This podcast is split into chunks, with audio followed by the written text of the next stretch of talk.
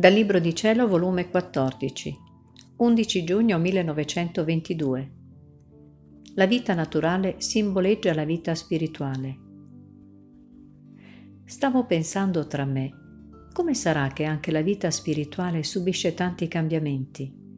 Mentre si è convinto che questa deve essere la mia via, quando meno si pensa si è sbalzato altrove, portando chissà quanti strascichi dolorosi che fanno sanguinare il cuore si può dire che per i tanti cambiamenti che si subiscono è un continuato martirio.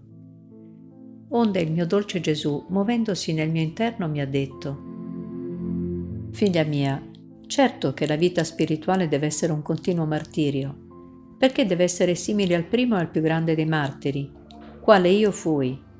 E se non fosse, non si può dare vero nome di vita spirituale, ma larva ed ombra di essa poi è necessario che subisca vari cambiamenti e questo è per farla giungere a debita statura e a renderla nobile, bella, perfetta. Se la stessa natura umana, meno importante, subisce chissà quanti cambiamenti per farla giungere a debita statura, molto più la spirituale, che è più importante e superiore alla vita naturale. Anzi, essa simboleggia la spirituale. Osserva un po' quanti cambiamenti subisce la vita naturale. Essa è concepita dentro del seno materno e vi sta per ben nove mesi, per ben formare il corpicino, e quando è formato è costretta ad uscire. E se volesse continuare a stare ne morrebbe, perché mancando lo spazio per crescere si soffocherebbe, compromettendo la sua vita e quella della mamma. Ora, se questo concepimento si formasse fuori di un seno materno chi dovrebbe prestare il sangue, il calore per formare il corpicino? E poi, essendo le membra tenerissime, l'aria stessa luciderebbe. Ma quanta cautela non ci vuole per il piccolo neonato. Il caldo, il freddo, le stesse strettezze del seno materno gli possono essere micidiali. Ecco perciò fasce, culla, latte. Se si volesse dare altro cibo, il piccino non sa l'uso di masticare, sicché si metterebbe in pericolo la sua vita. Ma poi giunge anche il tempo che si rende abile a prendere il cibo, a togliersi le fasce e si impara a dare qualche passo. Vedi, non siamo altro che all'infanzia e ha già subito tre cambiamenti.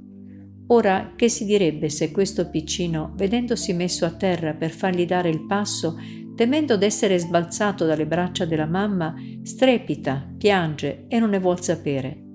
Lo si rimpiangerebbe, perché in braccio alla mamma mai si farebbe uomo, senza moto non si renderebbe né forte né sviluppato. Ora veniamo alla vera vita spirituale. Essa si concepisce nel mio seno, il mio sangue, il mio amore, il mio alito la formano.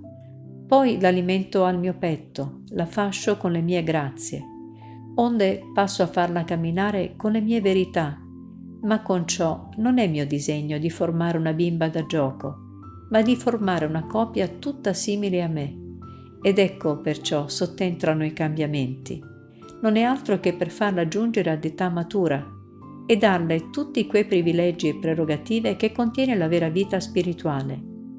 Altrimenti rimarrà come bambina in fasce, che invece di formare il mio onore e la mia gloria, formerebbe il mio dolore e disonore.